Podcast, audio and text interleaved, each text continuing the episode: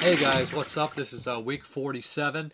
Uh, let me address a couple things. This is going to be, I'll be at Cinema Wasteland when this uh, d- uh, goes on, goes live, or uh, maybe I'll post it a day early. That way I won't have to screw with posting it on sites and everything like that. So that might be up Friday instead of Saturday. So if you're wondering why it's a day early, that's why. I have some reviews for you. Pick a movie, the typical stuff. Uh, I did uh, watch the remake of Cabin Fever. I'm not going to review it because I really don't have anything to say about it except it felt really weird and pointless and just didn't do anything better than the original. And the tone wasn't. It, it was trying to be a little too serious compared to the original, but it also wasn't goofy enough or, or serious enough to really fit into anything and do anything well. I thought the acting was weaker. Thought the effects were weaker. Thought that uh, maybe some of the camera work was a little bit better because the budget and that stuff just uh technology let them do some uh yeah not even camera work better they just had uh, more technologies so they could do like drone shots and overhead shots and stuff like that uh not really worth watching. I would just say watch the original again. I mean, it's hard to. The, the first one has like a little lightning in a bottle kind of deal, where it's just right time, right place. Uh, really good homage to what it was doing, and this one is just not different enough. Uh, to be even worth watching, but it doesn't even do that well, so I don't even know what to say about it. It's just really pretty bad. But uh, let me hop into the reviews. The first one I'll be reviewing is 420 Massacre. Uh, the filmmaker sent this over, and uh, I had heard some things. Well, I heard the title floating around, and I was like, okay, here we go. It's a modern slasher. Uh, you know, those can go both ways. Can be pretty bad or, or decent. Uh, it's really hard to make a really good modern slasher movie nowadays. I think. Um, but uh, here we go. Um, this one, uh, obviously, the title, you know, it's got some weed innuendo. It's uh, basically about uh, a group of uh, female campers, hikers, friends, whatever. They want to go out and camp at this area, but uh, there is this growing um, area out there, illegally growing marijuana. Uh, some people out there, and they'll protect it at all costs. The setup there is actually pretty cool. So you uh, got a little bit of different setup here. Uh, the ranger warns him. It's played by like an actor who pops up in a bunch of things. He may look familiar to you. He's in lots and lots of movies. Been acting for years. He basically warns him of the setup. In the very beginning, a couple uh, potheads get killed trying to steal marijuana. Uh, and uh, the uh, practical effects look pretty solid. There's some gut spills here and there. Uh, the highlight of this movie is definitely the interactions between the characters. All the all the leads in here, they actually take the time to uh, make them real characters. Even the uh, burnout girl, she's hilarious and she has her moments of use, and she's not just completely useless. Or she's actually funny and probably one of the most likable characters in the movie. there's a couple lesbian relationships going on here, love stories. One that is kind of a embraced and one that is kind of denied. That adds like a element of drama in here. Um, the one thing is there's not really any nudity, and for a slasher movie, you kind of expect it, to be honest. And there was a lot of times for it, but uh, this movie is definitely more of a character uh, uh, drama than a slasher movie at times. Uh, when the kills start to happen towards the end of the movie, there is some CGI added in. The CGI does not look good. It, it, it, doesn't feel needed. It's like that kind where there's some blood, practical blood, and then there'll be a CGI spray, and it's like that wasn't even needed, to be honest. There is a twist in it. Uh, you kind of see it coming. Uh, it's not super obvious, but it's a little obvious. Uh, the the killer in here, I think he has a nice design. He's like in a ghillie suit, a ghillie suit, I think they call it, where he's all you know dressed down in camo and stuff, and he, he's pretty intimidating, pretty scary. Uh, all the characters, at least most of them, try to fight back. They're not completely useless idiots. They don't really annoy you to that extent where they're like, oh, they're super idiots. One person does something particularly dumb that's a little annoying, but uh, overall, it, it, makes it just a little past average. It's a little better than average. The CGI isn't great. The practical effects are okay when they're there. Uh, the acting's solid for the most part. There's not really any weak acting points in the movie. The setup is nice, and the character, uh, the characters are actually well thought out and uh, uh, the actresses bring them to life. Uh, there's some features on here as well, interviews with the uh, ca- uh, the cast. Uh, which I enjoyed. They talk about their experience on the movie. An interview with the old actor who has been in a slew of stuff, and he's really candid. Talks about uh, people he liked and didn't like. Uh, basically, who do you say was a dick? David Carradine on the set of Kung Fu, which is pretty funny. But yeah, uh, those are interesting things here and there. And there's a commentary, of course, as well. These guys, uh, you know, they seem all right. They seem like they're pretty cool. They know how to make a movie, I guess. And uh, uh, they definitely stretched their budget. They picked a really nice lo- location, which uh, really helped with it. Um, I think it's worth checking out, especially if you like slasher movies or you like you want to see a movie with some powerful uh, female lead characters. I think this may interest you. It is 420 Massacre, uh, not nearly as silly as the title would suggest. Damn, you really do smoke a lot of weed. You know that? Well, keep in mind I don't normally blaze up this much. It just so happens to be a holiday. A holiday? I'm pretty sure she's talking about 420. So where's that put us now? That's a good question. You gotta be fucking kidding me. What the hell was that? Help me! He was hunting us. And we were the prey. And it got Doug. It got Doug, and now it's coming for me. It's coming for me. Why would someone want to kill a cool guy like you? The weed. Did he just say the weed? Whoa. Oh, Holy balls! Take it, take it, take it, please. You're all next.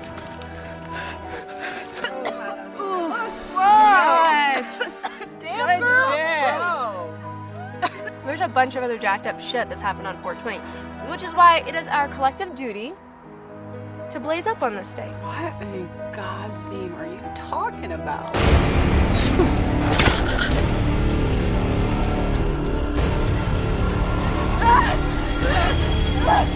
He's gonna kill us too if we don't get the fuck out of here right now! Go! Michelle!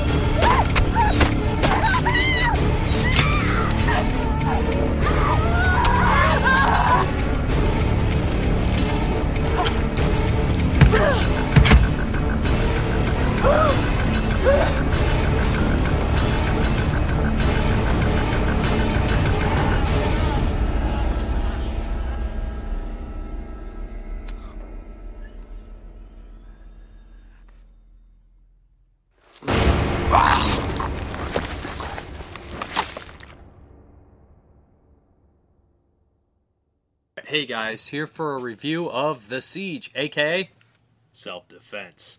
Uh, this is a pretty hard to find movie. I heard about it on the Pure Cinema podcast. I also heard about it on a list, like right before that, uh, right when the Death Wish remake came out. They're like 10 vigilante movies, way better than Death Wish remake. And they had a bunch on there, including Walking the Edge, which I ordered, uh, this, and uh, Enemy Territory, I think, was on there too. So it had a lot of uh, movies that I wanted to see. And I had heard about all of them except uh, the Walking the Edge, this, and uh, I had heard Enemy Territory. So yeah, uh, The Siege. It's a exploitation movie. It's Canadian exploitation, and uh, it's basically about a, a group of thugs that trap a bunch of people in a, an apartment complex during a police strike. Uh, it opens up hilarious. Like it opens up like a post-apocalyptic movie, but then proceeds to play out not like a post-apocalyptic movie at all. Like they added that in last minute. They're like, "This is in the near future, in an urban city." The Halifax, Canada. no, they don't say Oh, that. They're like, uh, uh, uh, urban city. The police are on strike. And then they're like, we're in Halifax, Canada. I was like, why would you say that if you're just going to tell us what city you're in anyways? It ruins the purpose of people putting themselves anywhere. But uh, the opening of this movie is very intense. These uh, thugs come into a, a gay club and uh, they start picking on people. Things get out of hand, and they end up having to execute everybody in the gay club. One guy escapes into an apartment. The people in the apartment decide to protect him, a la Straw Dogs, kind of, and the bad guys try to get in any uh, way necess- any means necessary.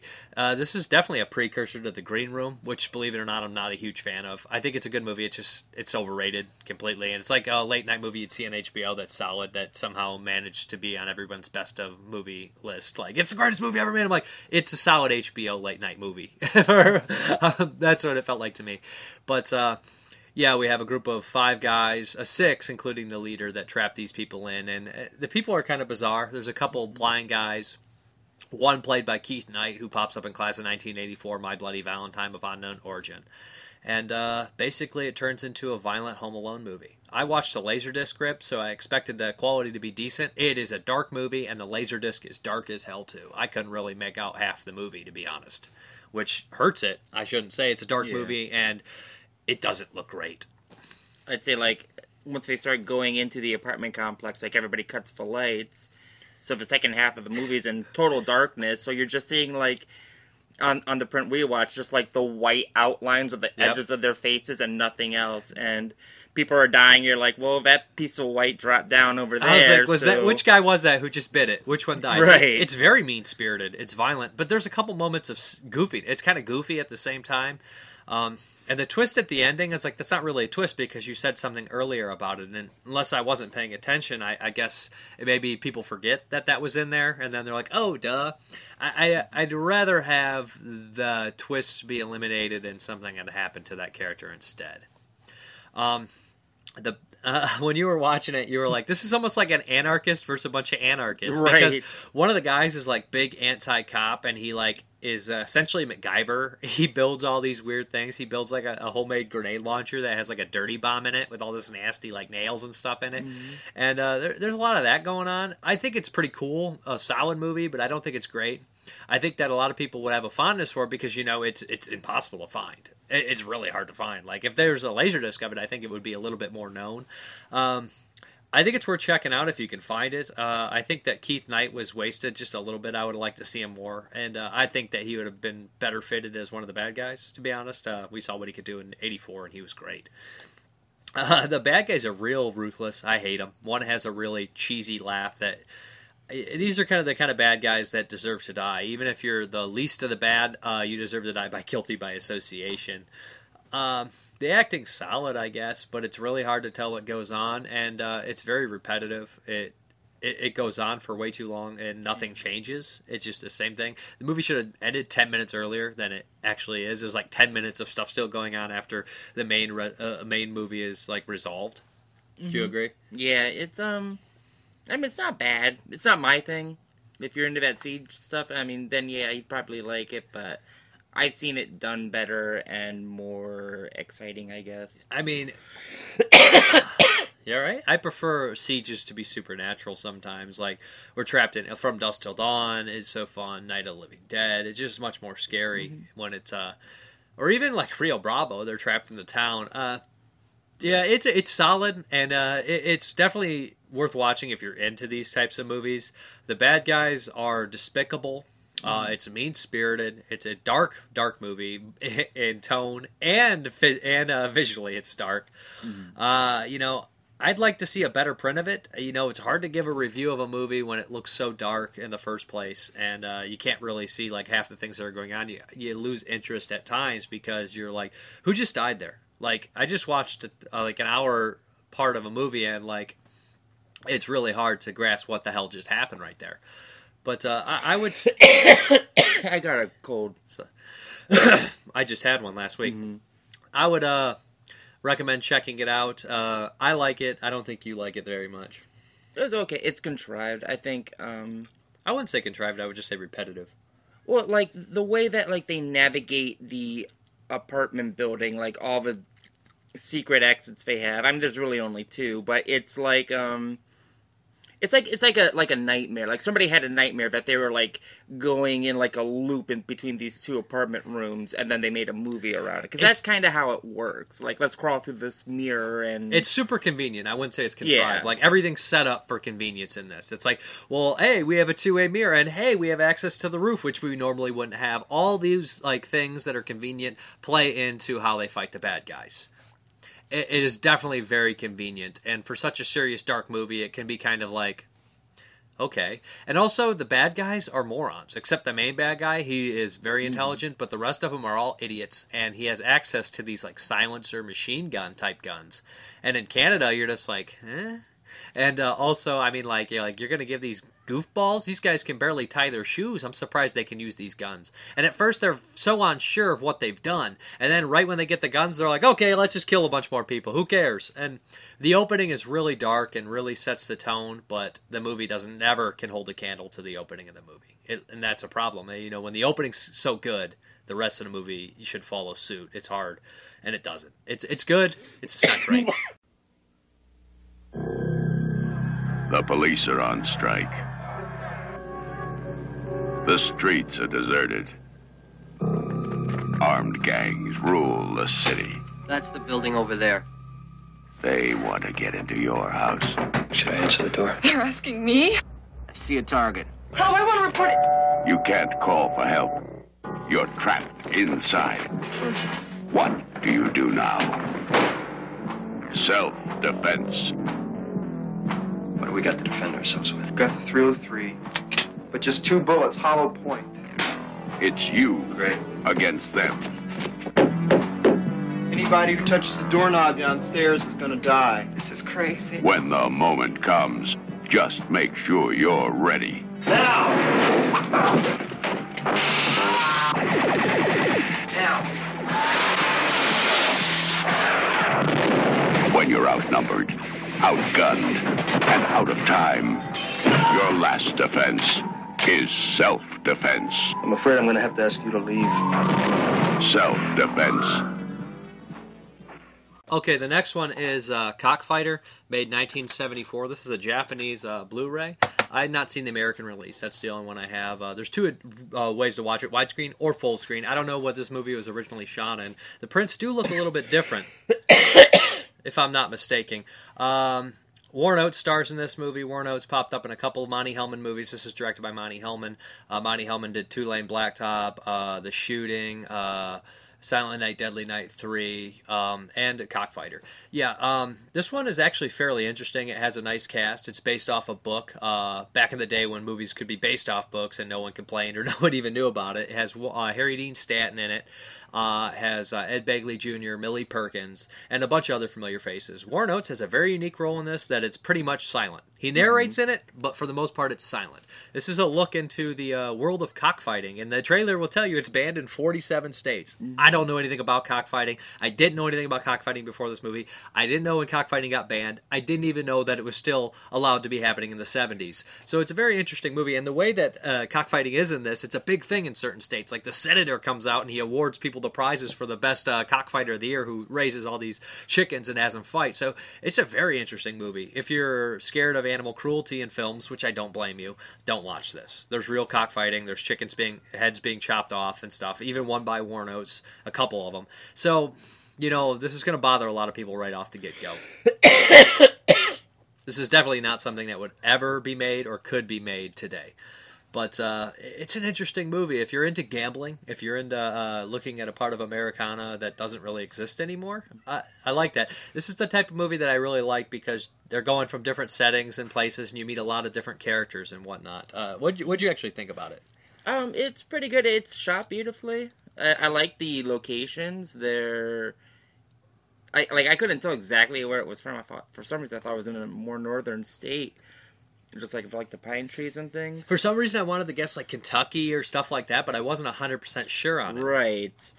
Oh, it was in a no. That was that was that. uh, Yeah, John Wayne movie. I probably should have done some research on it to like look into like where cockfighting was, but it, it was so strange to watch all these like kind of like character actors and stuff like betting on the cockfighting, and it was just like so interesting to see that as well. And and some of Warren Oates' ways, he would like like uh, like take a joke, he'd slap on his knee.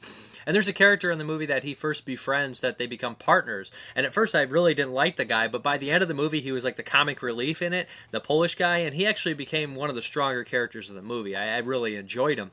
And uh, I enjoyed him and Warren Oates' relationship. And there's, of course, a love story in here, too, which is strange to see Warren Oates as like a, a love symbol in a movie because he, he's got to be a little older than the women he's supposedly in, like, in a relationship with here. But uh, it's nice to see Warren Oates in the starring role. He's not necessarily a good guy. Uh, the movie has some good humor in it at points. Uh, one person that Warren Oates did wrong, a woman, at, at, the end of one of the fights, she runs out and starts beating up. now I'm coughing. Warren Oates, and uh, one of the guys says, uh, "What were the odds on her uh, yeah. in the fight?" And that's just a great scene. Um, the end it builds it's it plays like a sports movie like a drama sports movie but with cockfighting. The slow motion cockfighting shot really well. It's really graphic though. And uh, you know it's bloody. There's chickens being killed. So this is not something that people would want to typically be interested in watching to be honest. Right. Yeah, they attach those little spurs Yeah, to their yeah, ankles, and they actually just have two chickens go at it. go at it. And uh, Mhm. there's it's so strange to see all these different rules in it as well uh, I like like the locations are great, and it's one of these movies where you meet all these different interesting characters, and it, it's a lot like Hard Times where you go up and have pick me fights, like oh well we'll go here and have fights, and uh, at different places at different people and the betting odds. It's it's it's like the cockfighting version of Hard Times, if if you be honest. But uh, it's an interesting movie. I think it's worth checking out, especially if you can get past that kind of stuff. You should enjoy it. It's it's a it's kind of a classic film, and I'm I'm really glad I seen it. And it's one of these movies that's going to disappear for because of its subject matter for mm-hmm. sure.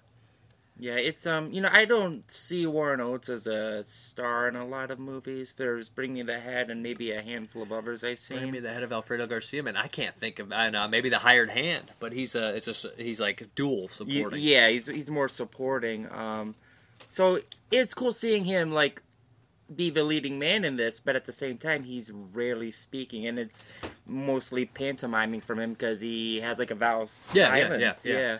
So because he lost a big game and he bet mm-hmm. that he opened his mouth too much. So, well, it's kind of like when they take Vincent Price's voice away in Phibes. Like you're like Vincent Price is so known for his voice, and Warren Oates is so known for his voices as well. You know, and I think he is. His voice is very memorable. But uh, I would really recommend checking Cockfighter. I think it's pretty good. What you are about to see is illegal in 47 states. black chicken. I'll take 25 to 30. I'll take it. You're on. I'll take 25 to 30. 25 30 on the red. I'll lay 30 to 20. 25 30 there. Anybody got it? Oh, you got it. 50 to 30 on the black. I got the black crystal. You want to know something, boy? I am the finest trainer and conditioner in the whole world. All right, let's go. Cockfighting, the dirtiest sport in the world. Get ready. Be it. Now watch your face. No pity, no love, nothing. Oh, wow. Hey, listen, Mr. Mansfield, I'm sorry. You know, I, I didn't bring no cash with me. I was so sure I was going to win and everything. But listen, I got some money at home. I got a lot of it. I'm going to bring it back as soon as I get home. Frank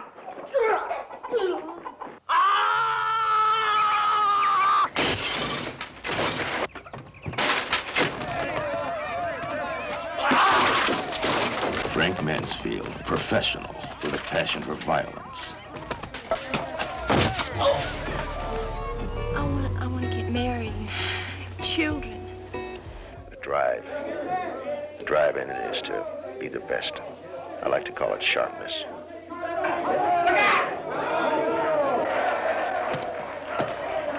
Not since the hustler has the violent underbelly of the gambling world been so nakedly exposed. What kind of a man risks everything in America's most controversial blood sport? The kind who will do anything to win. It's the desire to win.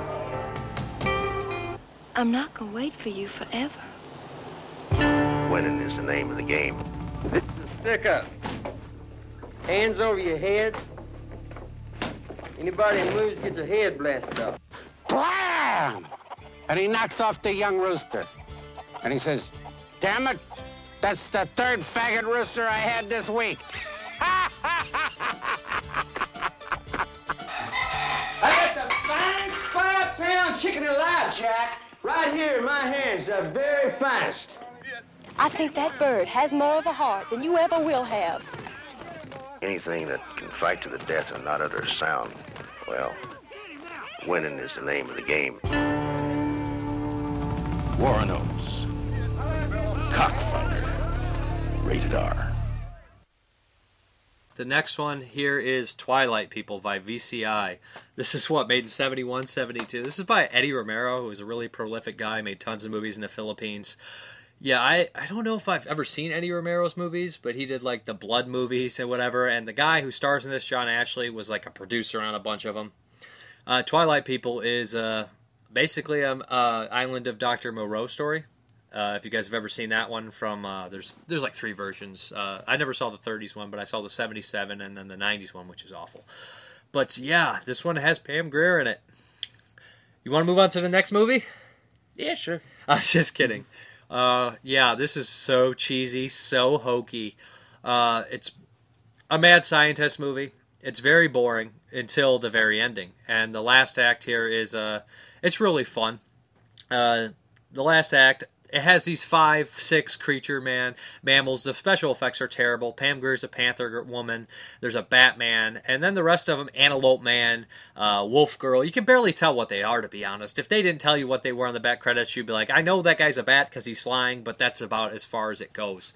Um, the special effects are cheesy, but they work. Um, the problem with the movie is the acting's not very strong. The characters aren't very strong nothing happens until the very end of the movie. It's cheesy, it's hokey, and you definitely need to see it with a group to appreciate it. Watching it just at your home alone, you're just going to be like, "This is torturous." Um, the main bad guy in it, the not the doctor, but the Nazi character, he has zero screen presence. He would be an interesting character if he was like you know portrayed by somebody with more screen presence, like uh, John Steiner or somebody like that. I think. Would you agree? What did you think of this one? Um, I kind of hated it. The, the the special effects were done with applesauce, and the like third act of the movie was the most infuriating, frustrating thing on the planet to me. It imagine leading. Uh, never mind. You say it. Say it. Imagine right, like- leading a bunch of freaking retards on an island adventure. Mentally, cha- imagine leading a bunch of mentally challenged individuals on an island adventure where you have to escape for your life, but they're just too inept to listen or even know what's really going on, and you kind of don't know the way, and so you see the main character kind of befriends the daughter of the mad scientist and with that what happens is he has to uh, she wants to escape and he's like let's get out of here and she's like no we have to save the um, manimals i'll call them manimals and uh, they're completely ridiculous they can barely function on any sort of level uh, it's like and- kindergarten school children. yeah, it's like uh, taking a bunch of kids on a field trip that won't listen. like the bat guy's immediately in a tree just screaming, and you're just like, "What is going on?" And it's just the ape guy tries to molest her. The other two keep fighting. It's ridiculous, and this is before Pam Grier made it big, or I don't think she would have done this. Pam Grier is so much better than the source material, and uh, she does the best job she can. Uh, the Doctor's okay, uh, and and they point out in the commentary by David Del Valle and David DeCoteau, uh, which is the best part of the features. Uh, there's a, a commentary which I love. They do a lot of commentaries on these cheesy movies, and they they talk about the movie. They know it's not great. Uh, they have appreciation for it. Seeing it with a crowd is what they say and they talk about a lot of stuff about the movie. And they say the guy, the mad scientist, who I didn't realize who he was, he was the guy who actually named Blacula. Oh, Who's like, I shall call you Blacula. If you ever seen Blacula in the very beginning, he turns uh, Marshall William Marshall or Marshall. What's the guy's name? I can't think of his name. The guy who plays Blacula, and he names him Blacula. I remember watching that for the first time, thinking that is so stupid. But I, I couldn't stop laughing. I was like, really? But uh, yeah, he's in this, and he plays a mad scientist. He's okay. Uh, John Ashley, you could tell produced the movie, or otherwise he probably wouldn't be starring in these. But who else would star in it? I mean, I don't know. It's super corny, super cheesy. Uh, is it better than the '90s Doctor Moreau? Maybe. I don't know. This the effects aren't. Uh, I'd probably watch the '90s one again, but it's cheesy and corny.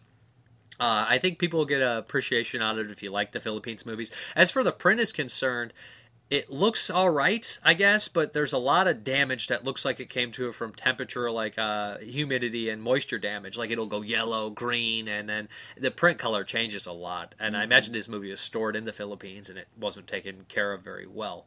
Uh, the colors changed dramatically a lot, but that doesn't really bother me. Watching a movie like this, I'm like, I don't really care. As long as it looks crisp, I don't really care about the colors changing. It's not like you're watching Apocalypse Now, which is funny I say that because the director of this movie actually worked on Apocalypse Now and hundreds of other independent movies, along with uh, tons and tons of stuff, the Philippines movies. But uh, there's an hour interview with him on there. That's great, and the commentary is great. The movie, not so great.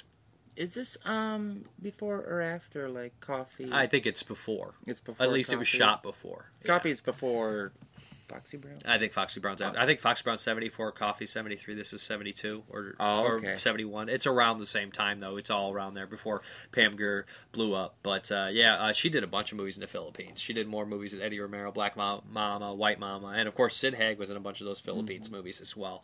But uh, yeah, it gets action packed at the end, but by then you just want it to be over. Yeah. And uh, the Batman is hilarious. There's a boar guy, but he's not in it very long. I wish he was in it more. And the plant lady. Plant lady? or something? Uh, oh, oh, the people that live in the forest. They're like the first experiments that are like Yeah. messed up. I don't know what they are.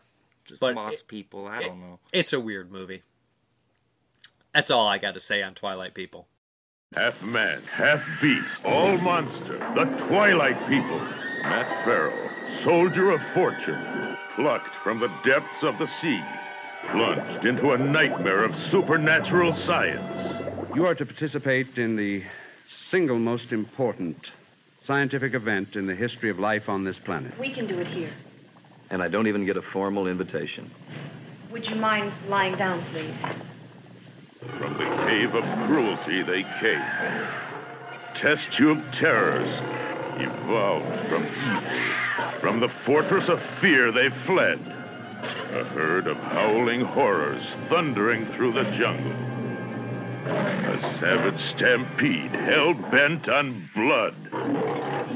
Human desire. Animal lust.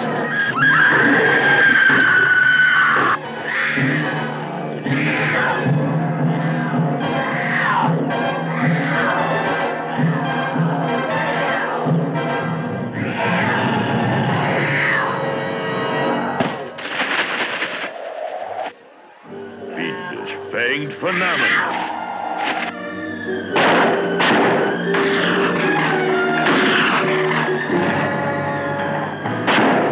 Screaming demons screeching through the skies.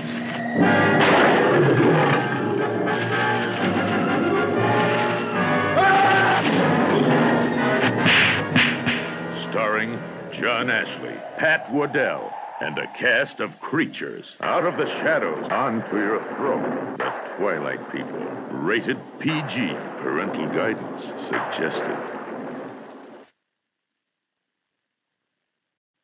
The next one is My Friend Dahmer. This just came out on Blu-ray. It's been on VOD for some uh, for a while. I had my eyes on this one. I, I wanted to check it out. Uh, this follows a, a small chunk of uh, infamous serial killer Jeffrey Dahmer's life. Uh, it was based off a graphic novel, like a short a story by the uh, one of his friends. That's why it's called My Friend Dahmer, and he plays a major character in the movie. So we get a kind of a perspective from his view, but it's mostly about Jeffrey Dahmer from uh, ages probably early high school to like a, just I don't even it might only be a year to the end of high school. Junior to senior year, and pretty much, end of junior year, beginning of senior year, and throughout senior year. So basically, uh, Jeffrey Dahmer in here, it's a great performance. His parents are played by the guy from Mayhem, Yeah. uh, the uh, the HR guy, his dad, and he's great, and Anne Heche from the Psycho remake.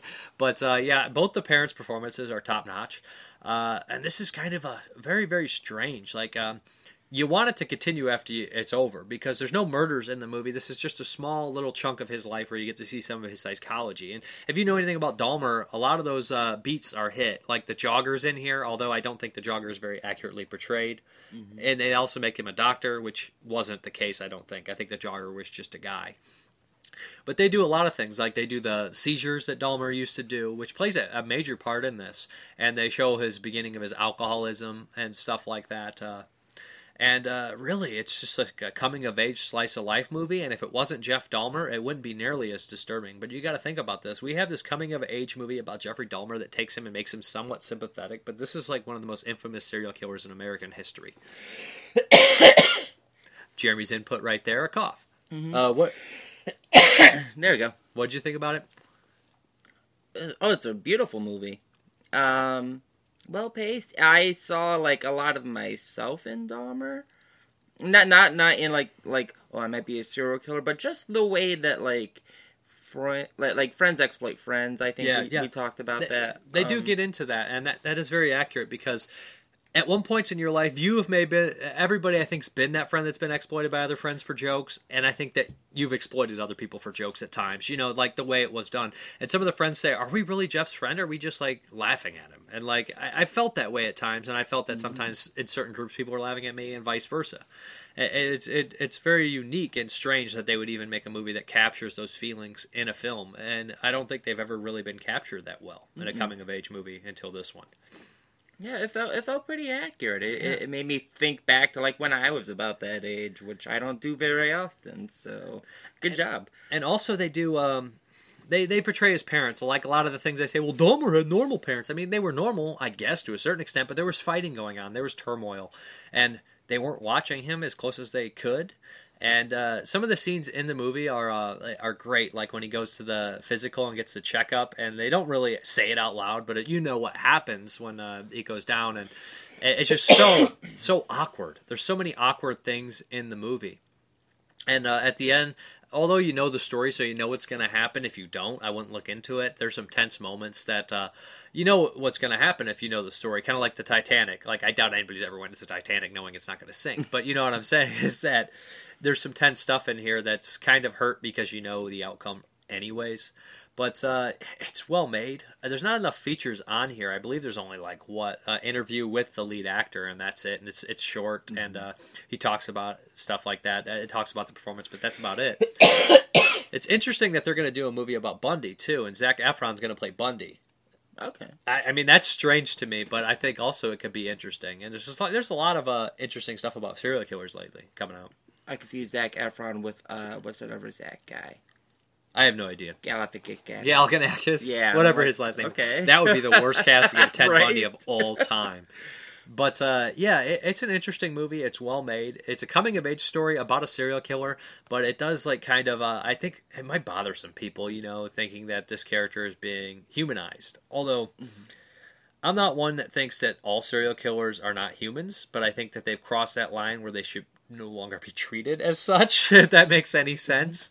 Um, it's an interesting movie for sure. Right, and, and given the source material, it's from a comic book that was drawn by his friend. It, it is kind of autobiographical. Granted, it, his friend, it's his friend it, that's writing about Dahmer, but it it's it goes into his friend's perspective to some extent. You know, like it's his remembering of events and trying to possibly to make sense out of it. And and there is dark humor in here as well. There's like a homosexual character, like a young kid that likes Dahmer, and Dahmer was, you know, obviously homosexual, and like he's like, I got you want to go to a concert with me, and like hmm. Dahmer doesn't want to like be best friends with him because that kid's always picked on, and he doesn't want to point notice to himself. And there's that situation too in high school where somebody wants to be your friend, and you wouldn't mind being their friends, maybe to a certain extent, but you could tell that they're just gonna bring you a lot of bad attention. So you know, being insecure and stuff like that, and being a coward, like a lot of people are when they're young, they just kind of like, no, I'm not gonna be that kid's friend because everybody will pick on me if I'm friends with him. And there's that kind of uh, you know thing about his sexuality where he didn't want to necessarily embrace his homosexuality, and being with that character would kind of point that out to a certain extent. They have the shed in here with the the bodies, be, the the animal carcasses being, um, you know, melted and whatnot. Uh, and, and there's just a lot of stuff in there, like a lot of beats that happen in Dahmer's life, like the alcoholism, the thing where they meet the vice president at the time. You mentioned the pig. The pig, yeah, the pig, where he um, uh, somehow corresponded, you know, sexual nature with the autopsy of the pig and whatnot, and that, that kind of screwed him up for life. Like once you mix that violence with your sex, then it's just kind of over at that point. They say a lot of people will say like psychologists or whatever. Once that's mixed, sex and violence in your psychology, there's sometimes with like these psychopaths or these certain brain types or whatever they are. I don't know. I don't look like a serial killer expert or anything, but uh, you know there can be a lot of problems. And I I think it's a, a lot of great performances by the parents. And when they're fighting, it's actually like really cringeworthy but comical at the same time. And uh, I think they paint uh, portrayals of realistic characters, good, bad, and different. You know.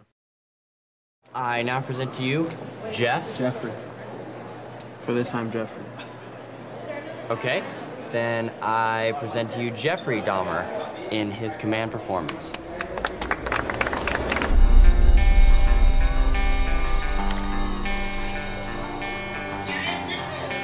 Out of the way, Dahmer. Dumbass. I wish I had a best friend. Jeff's a little off, you know? I think he's kind of hilarious. Hey, Jeff, do you want to come sit at our table? I think that we should form a fan club. With you as our fearless leader, we can really disrupt the school. Everybody ready? It has been difficult with your mother, so I moved into a motel. Take a deep breath. Are you okay? Hey, Dahmer, it's in the bag. You seem healthy to me. What about what's on a patient's mind?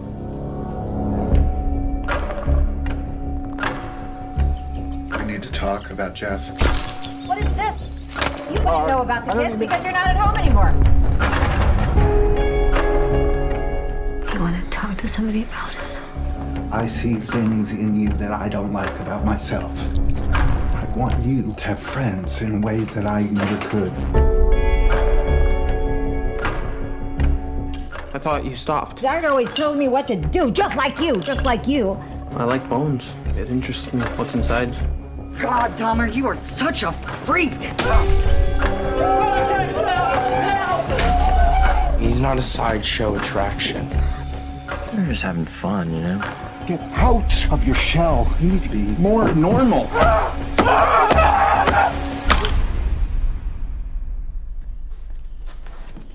I'm just like anybody else.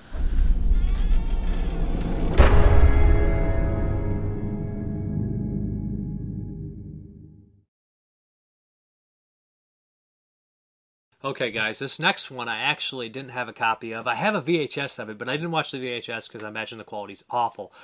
Uh, it's kind of hard to find. A lot of people said they watched it on YouTube. I watched uh, Rip from TV. It is Enemy Territory.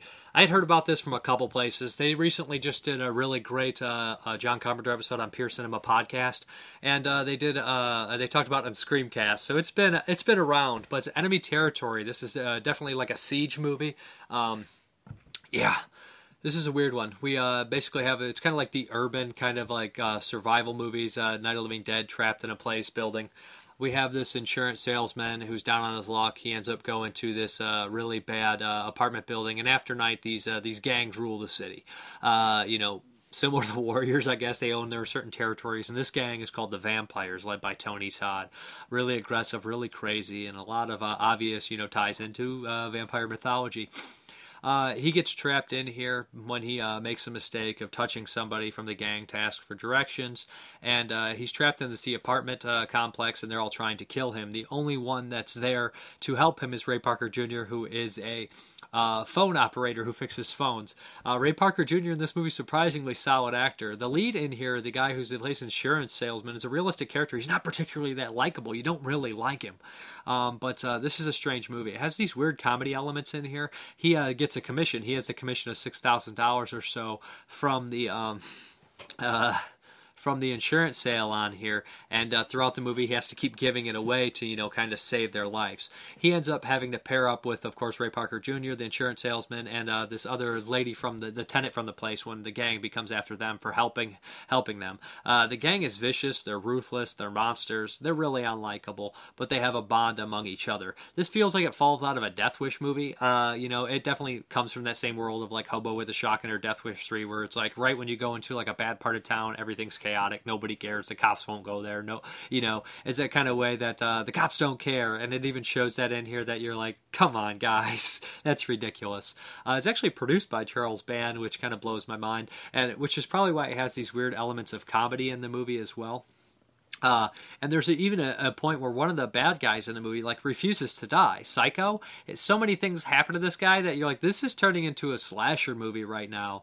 Uh, the relationships between the insurance agent and uh, Ray Parker Jr. are pretty fun, pretty great. Jan Michael Vincent is in here as well, and he plays a crazy Vietnam vet who uh, is just completely insane. And uh, of course, you guessed, I think he has some alcohol problems, which you know or at least he's acting like he does, and you know that's probably you know art imitating real life.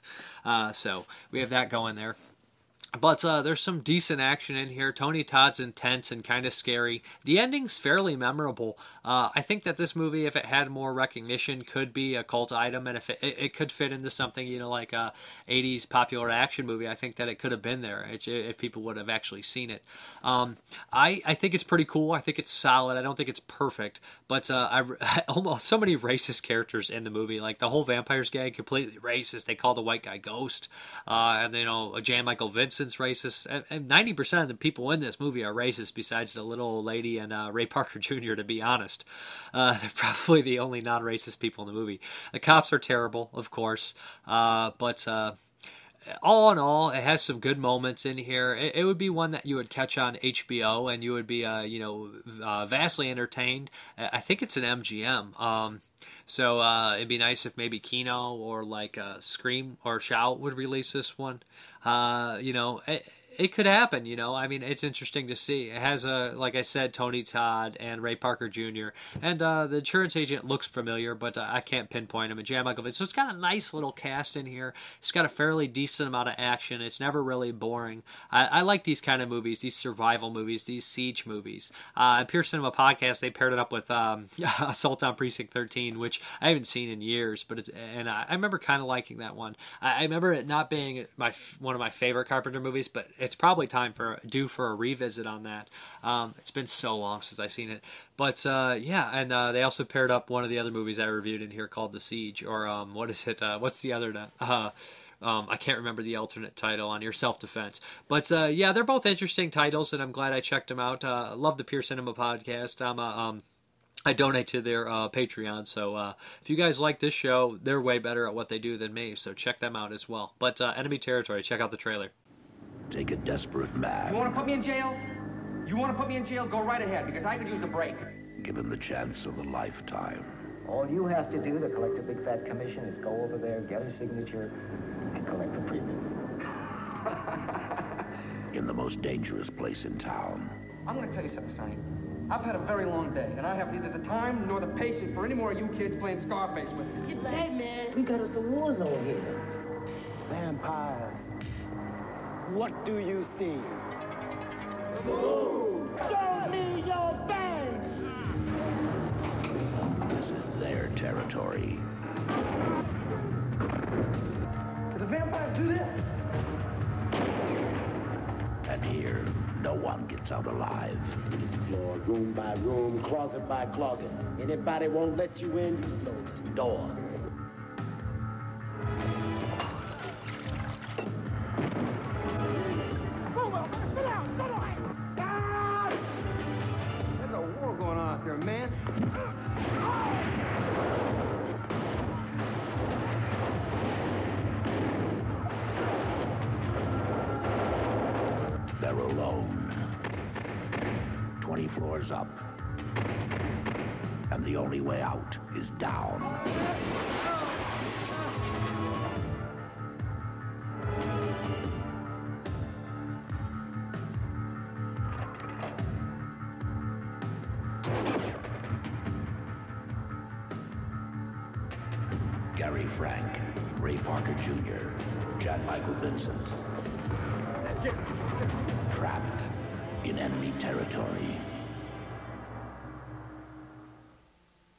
To hop into the weekly western.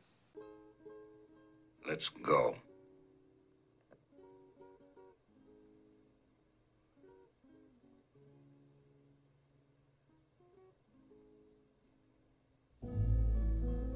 Why not?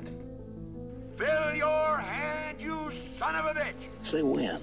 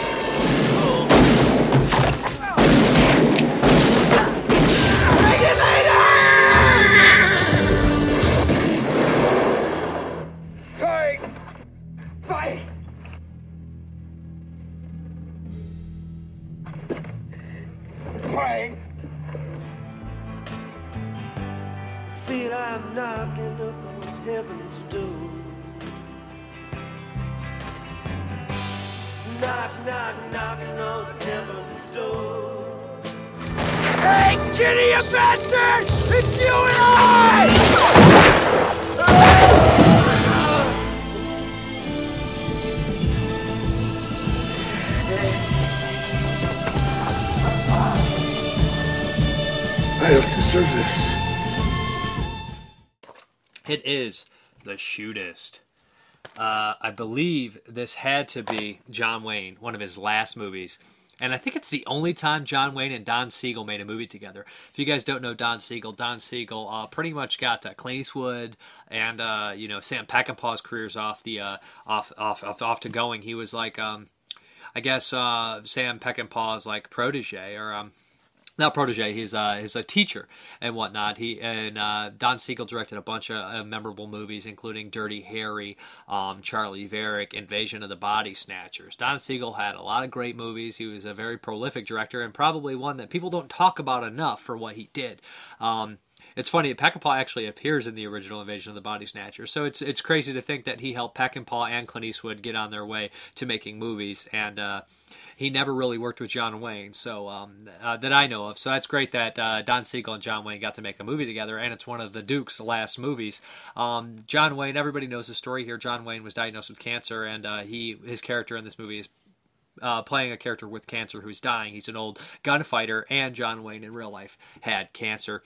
So uh, the allegory here is amazing. You got uh, the Old West uh, gunfighter kind of on his way out in film, and uh, it, it's that time period, and in the West in the, the setting of this movie, and you got John Wayne going out uh, on his uh, on out of life. So John Wayne has this way about him that you know that the character in this movie, um, he doesn't want to go out on you know suffering bad poorly he wants to go out on his own terms. He wants to go out how a gunfighter should. Uh, kind of similar to how Doc Holliday in Tombstone laughs. Uh, well, uh, this funny? That is funny because he died without his shoes on, and a gunfighter would expect would be you know to die with his shoes on, with his boots on, and so in this movie, John Wayne uh, moves into this town where there's a doctor he trusts, played by Jimmy Stewart, which uh, is really nice to see. Um, and he moves into Lauren Bacall's uh, bed and breakfast and uh, with her son Ron Howard. So it's got a great, amazing cast. And uh, Ron Howard kind of looks up to the old gunfighter slash sheriff. Um, and things start to happen where John Wayne realizes that he wants to go out on his own terms, and he starts to set up these circumstances. This love, this love blossoms with uh, Lauren Bacall, and it also has this whole element of like this uh, sensationalist writer, you know how the the legend's what's important in the West, not the actual story. And we have this sensationalist writer who wants to write John Wayne's story. He wants to write a story and he wants to tell a bunch of lies. And everybody's out for John Wayne's story. And there's people out there that want to take John Wayne out just to have the uh, you know the recognition of taking out such a memorable or uh, famous gunfighter, probably one of the most famous in uh, history at, the, at this time.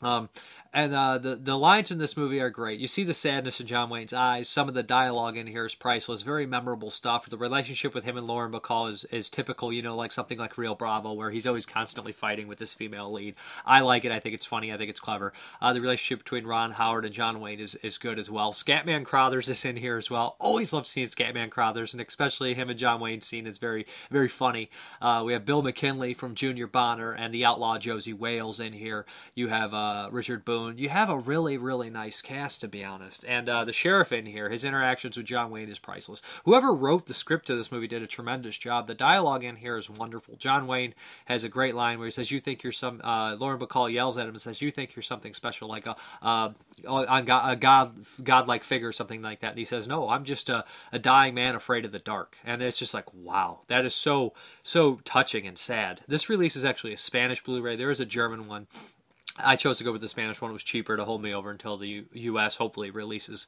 uh, um, a Blu-ray of the shootist. But I, I, think it's a really great performance uh, on John Wayne's part, and the shootout at the end I absolutely love. Uh, yes, it is predictable. A lot of things that John Wayne says do come true, but he is a man of wisdom, and uh, he sets the whole thing up. Everything's set up to happen that way. It's almost like a fate for John Wayne, his own fate that he's setting up. Uh, I think it's a tremendous movie. I think that it's uh, one of the last uh, you know westerns at the time uh, with the, the, one of the one of the great actors of the West, one of his last movies, and uh, getting to see getting him to see to interact with all these legend actors or future legends like you know uh, Jimmy Stewart and Lauren Bacall and Ron Howard and Scatman Crothers and Bill McKinney and all these people was just a treat. Uh, I hadn't seen the movie in years. I saw it on TV years ago, and uh, you know I remember my grandfather and dad and uncle and stuff talking about the movie. They said, well, you know, John Wayne was actually dying during that movie, and you, you can see it. And John Wayne doesn't die typically in movies, but uh, I don't want to give anything away. But, you know, going out in your own terms when you're dying of cancer, you know, that's not a luxury many people can afford. But uh, a great movie, and uh, I really enjoyed rewatching it. But uh, I really recommend checking out The Shootist. Uh, great stuff.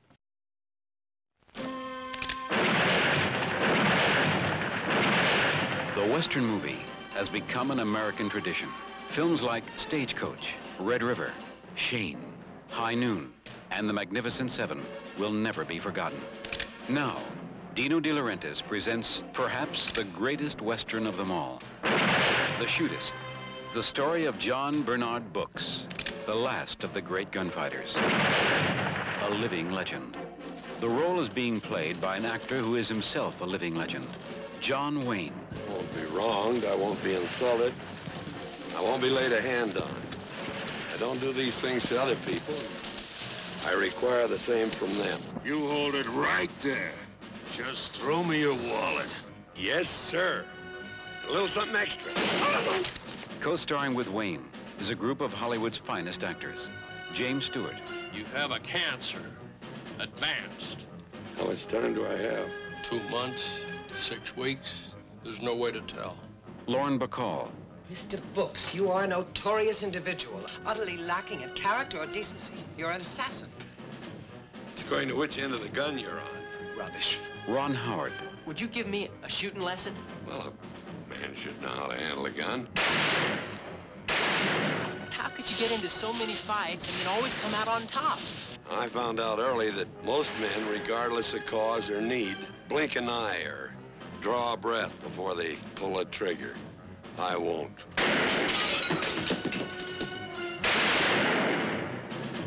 Richard Boone, Well, I heard that you were in town for a very short time. That's true. John Carradine, I'm Hezekiah Beckum, the Undertaker, sir. Oh, Beckum, you're going to do to me what they did to John Wesley Hardin. You're going to lay me out, let the public come by and gawp at me for 50 cents a head. Mr. Books, you're a hard man. I'm alive.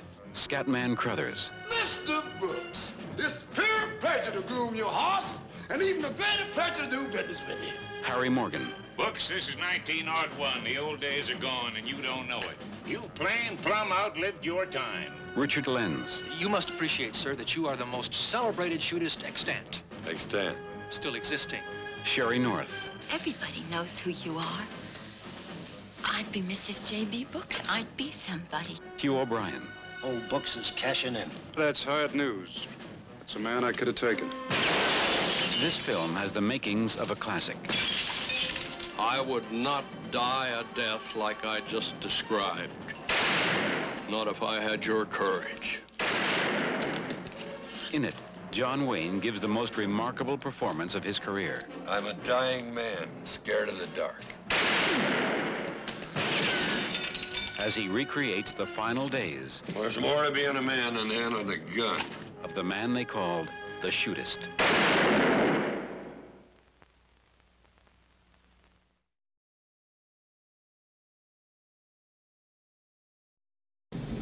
Deserves got nothing to do with it.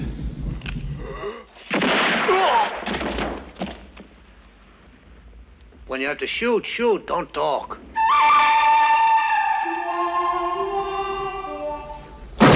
Okay, guys, the pick a movie uh, was by uh, Jonathan Wilhelm. He sent this uh, 1031, and he picked it. This is an uh, Halloween anthology. You guys know I'm a big fan of Halloween anthologies. Obviously, uh, you know I helped make one, Halloween Spookies.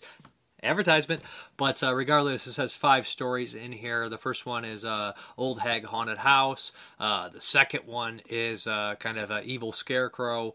The third one is strange roller rink slasher movie.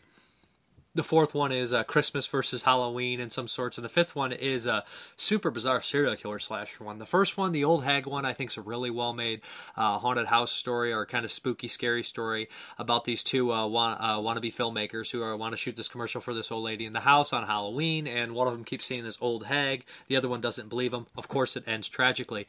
Uh, this movie has a lot of these like uh, like. Um, drone like establishing shots and whatnot and they look really nice at first but then i start thinking they keep doing them over and over again. I'm like this is starting to show that uh, you know they they're capable filmmakers but they're working on a budget because they keep doing the same thing over and over again even though they look nice and they're establishing shots. But that it kind of shows its budget here. This one is well made though and i think the acting's solid and i like the twist and it's kind of creepy.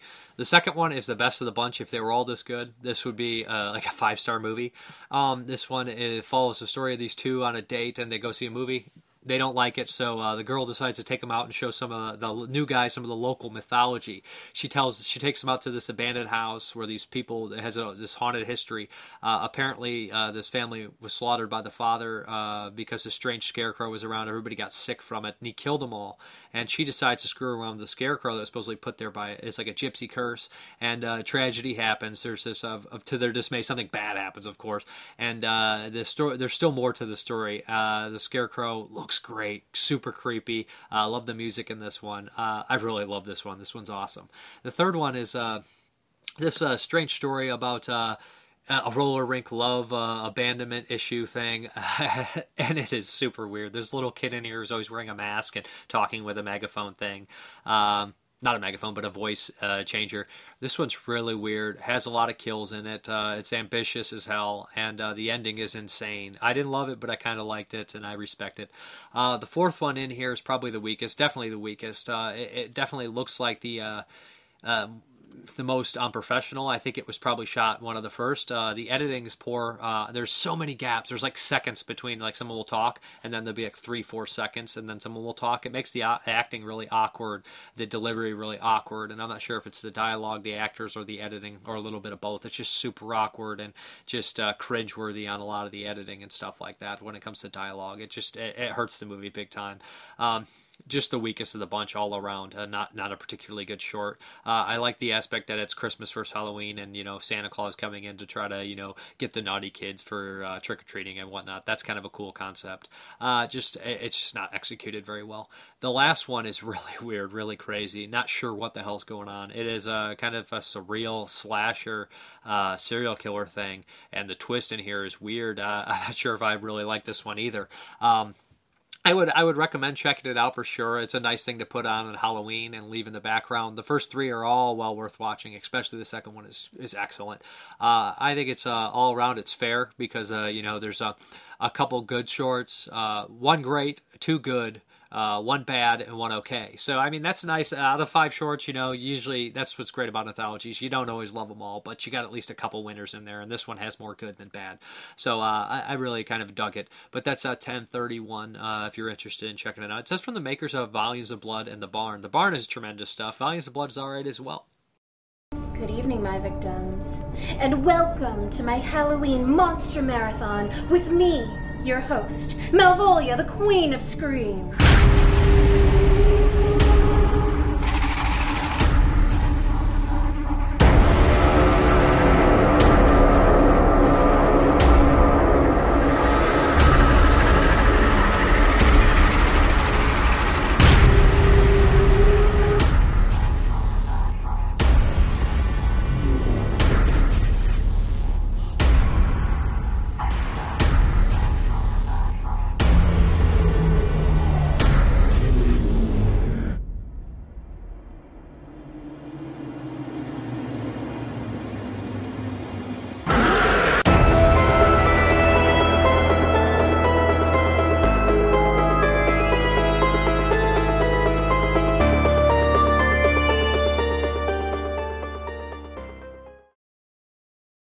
Do the pick a movie. Um, I hope you enjoyed the reviews. Uh, let me hop into the pick a movie for you guys.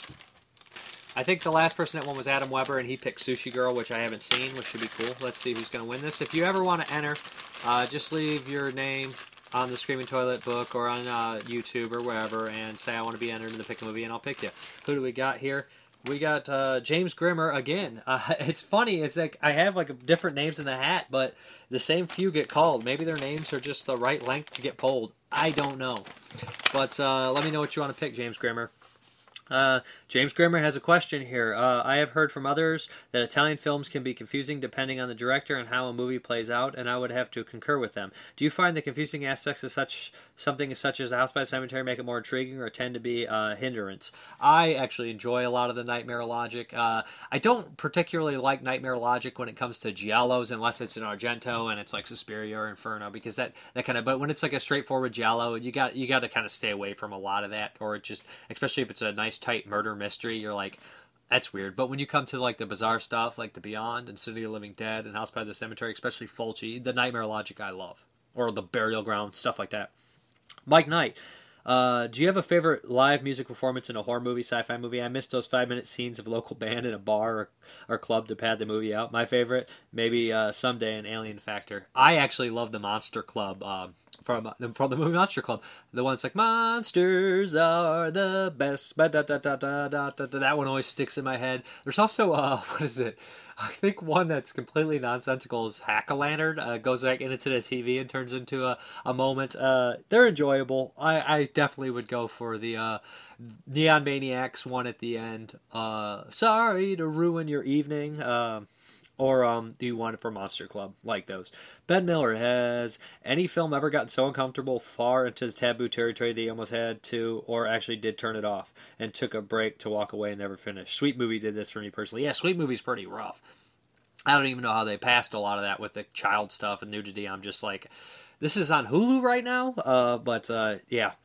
Um, the vomit, the slaughter vomit movies, you know, like the Lucifer Valentine stuff. At this point in my life, I would just be like, nope. Or if there's like real like scat in a movie, like some like a mixtape or somebody, I'm like, I'm not watching that. Nope, I'm done. That I, I wouldn't watch that stuff. That would be too much for me. Like real feces and stuff in a movie, no. Timothy Hayes, please enter me in the pick a movie drawing. Russ Myers being okay. Uh, Nick, if you could travel through time, would you go forward or back, and why? Uh, neither, because uh, I would screw something up, and I would be complete. I mean, there's lots of things I'd like to change, but I know I would make it worse. Are you a method actor? Can you turn it off uh, with ease? Uh, I think I'm mostly uh, not a method actor, but occasionally I will be method. for for example, um, in Hunters, they had some like a like uh, something tied to my arm because I was holding the camera and I was supposed to be carrying this heavy thing on my arm and it wasn't going to be in frame for a while, probably a, a, the rest of the shot. So I just said, they're like, "You want me to take it?" I was like, "Just keep it on," even though it was uncomfortable. That that kind of method, that kind of thing. Or like if I have to limp, I'll like actually bend my toe so it hurts. So it's you know that kind of thing. So I guess I'm a little bit method, but mostly not. We've had some gnarly death scenes, which was the coolest to shoot, which was the most difficult. Uh, I think the coolest was probably her name was Torment too, because uh, Marcus Cook did the special effects and my head got split. I think that looked cool. I don't know if it was the uh, coolest to shoot, but it definitely was one of the coolest uh, effects I thought, and that was cool. One of the hardest ones, man. There's there's been some hard ones to think about. Um, Headless was really cold and just miserable experience. That was pretty miserable death. I'm sure there's some other ones that were bad. Plank Face was miserable too, uh, because again it was getting cold. So uh, there's lots of them that are miserable. Uh, Jon Wilhelm, out of the two movies, which one is your favorite? The Blob 80s remake or Deadly Spawn? Love them both. Uh, Blob's way better of a movie, but uh, Deadly Spawn, uh, I think I have a personal connection to. Both of them I love. I can't really pick. Andrew DMB, hey Dave, was curious to know if you're a Takashi Miike fan or if you had seen the new one put out in the U.S. by Magnet, The Blade of the Immortal. No, I haven't, and looks like he's coming out with another one U.S. called As the Gods Will put out by Funimation. I'm a big fan of his, but haven't heard much on these two films. Also, I wish the U.S. would put out more Asian titles on Blu-ray, especially more Shaw Brothers. I know 88 has a line out dedicated to a lot of those titles. I wish a company over here would get a hold of the rights and put out a good treatment of them. Anyway, uh, yeah, you know, I wish that we would get some of the Asian titles, especially the Hong Kong titles or the Cat 3 titles like uh, Untold Story or Red to Kill or Run to Kill or Brothers of Darkness. A lot of these I hadn't seen. I've seen some of them, but it would be nice to see like Ebola Syndrome on Blu-ray. Any a lot of the Asian stuff, completely obscure stuff. The Beast or the Five Beasts, that movie was crazy revenge movie. Never seen it released here. Her Vengeance has never had a really nice release. There's tons of uh, Asian stuff that I'd like to see get released. Uh, but uh, thank you for watching, and um, let's hop into the update. Okay, let's hop into the update. What do we got here? Let's start with this one. This is Deadly Games. I heard about this uh, from a couple places. This is a German import. This is, uh, I think it's a, a, European movie. I'm not sure from Amsterdam or something like that. I know that uh, Rob Galuzzo liked it quite a bit on the uh, Shockwaves podcast, so I ended up checking it out. Hopefully, it is cool. Then we have uh, Shrew's Nest. This is a Spanish Blu-ray that has English subtitles. The German one, my understanding, doesn't. Uh, I really like this movie. I thought it was great. It's on uh, Shudder if you want to check it out. Uh, real wonderful thriller, psychological stuff, and uh, really twisted.